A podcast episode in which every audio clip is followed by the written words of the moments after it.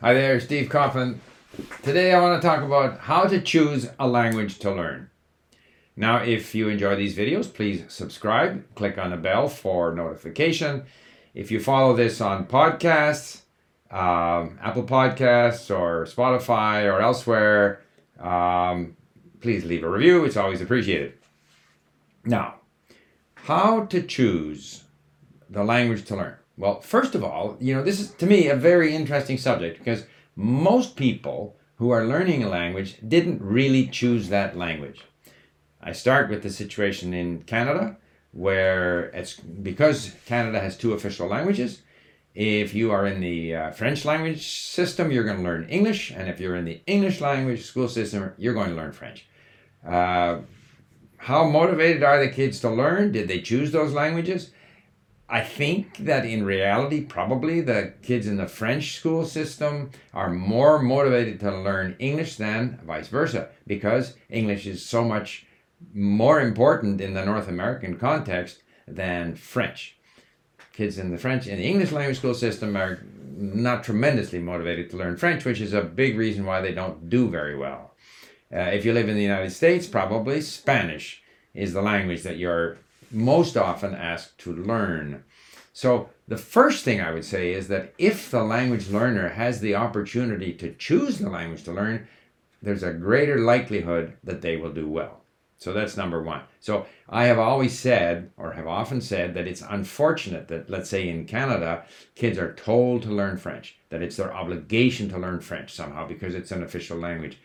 If they had the choice to learn whatever language they wanted, and if they were then able to learn that language, they will subsequently always be able to learn French. Because once you have learned one language, you have the confidence, you know how to do it, and your brain is a little more flexible. You're going to find it easier to learn another language by and large. So I think in our schools, we would be better to give the kids a choice. Now, it used to be that you know, if a school doesn't have, like, you can't give the kids the choice of any of 10 languages because then we would need to have teachers of each of those 10 languages, and the schools can't afford to carry teachers of all these different languages. That's no longer a factor because nowadays there are so many language learning resources available on the web, uh, including teachers online, including uh, audiobooks and movies, and uh, you name it, and LingQ, of course that if the schools had the teachers who were knowledgeable about how to learn languages uh, via the internet, that's all they would need. They wouldn't need to have specific teachers for each language. They can even find those teachers online. So it would be great if in schools people were given the choice. Now, assuming we have the choice, which language should we learn? Now, the next, so my whole thing about language learning is get rid of the obligations. So the first sort of obligation is the school system says you shall learn English or French or Spanish or whatever the case might be. Give people choice. Give the kids choice. Second of all, very often uh, parents of immigrants are very keen that their children should learn the call it ancestral language, sometimes called the heritage language. I'm also against that. If that works, if the parents speak with the kids around the house in that language and the kids pick it up, that's great. Or if uh, grandparents live together with the kids and they speak the language and they pick it up, that's great. But if that's not the situation, uh, I'm not tremendously in favor of sending the kids to Chinese school or Russian school or you know Persian school uh, to learn that ancestral language, unless the kids are interested. Uh, it may be that the kid whose whose family was Chinese speaking might be more interested in Spanish or some other language. And so always I favor the idea of letting people choose the language that they are most interested in. So then how do you choose which language to learn? People are going to be more successful if they're motivated. So uh, you know, if you feel a, a tremendous interest in the culture of a particular country, if you have relatives because you come from a certain country and you want to communicate with those relatives, uh, if uh, you saw a movie, if you're interested in anime, in other words, wherever you have a, a motivation, uh, that's the language you should learn.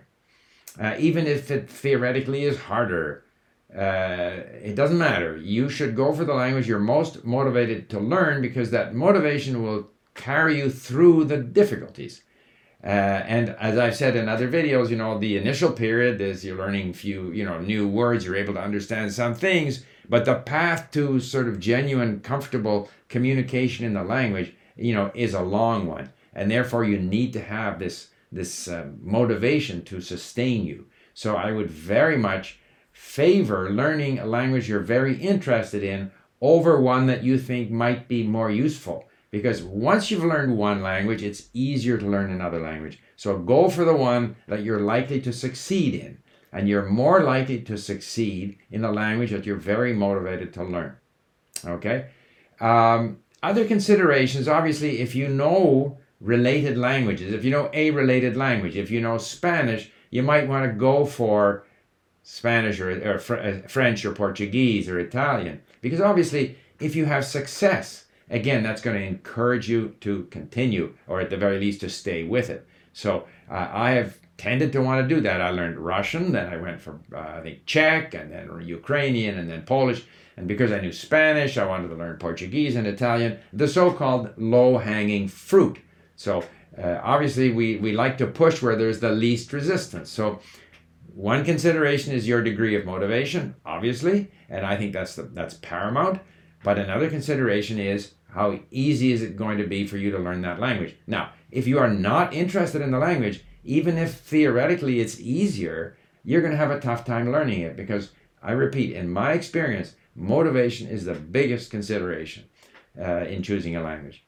Um, obviously, the things that make it easier could also include the writing system. You really have to commit to learn a language where the writing system is different uh, it's a lot tougher because reading is such a big part of language learning.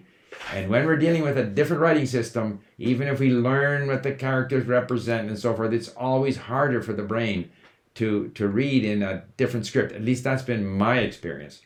Uh, because if I've spent 75 years, not 75, but if I've spent most of, you know, of my life reading in the Latin alphabet, my brain is very used to the Latin alphabet. No, no matter how well I can read in Chinese or Korean or Japanese or Russian, I will never feel as comfortable in those alphabets as I do in my own alphabet. And the same is true in reverse. If you are uh, a Japanese reader, uh, you know, speaker, or a Persian speaker, or Chinese or Russian, then you're always going to be more comfortable, I think, in, in the language, in the writing system that you've spent most of your life uh, reading in. So motivation is number one, but then how difficult is it going to be? And so there is this tendency to want to go for something that's, you know, um, easier. Now, I should, one final thing, of course, and, and this is probably what ends up being the main reason why people learn a given language, you know, in the real world, is because it's useful. So, you know, English tends to be the language that's uh, studied the most around the world because it's been perceived to be the most useful. Uh, now there are people who say Chinese is going to be very useful because they're, it's such a huge country with a, uh, you know huge economy. Uh, so that's uh, uh, you know if you consider that to be useful.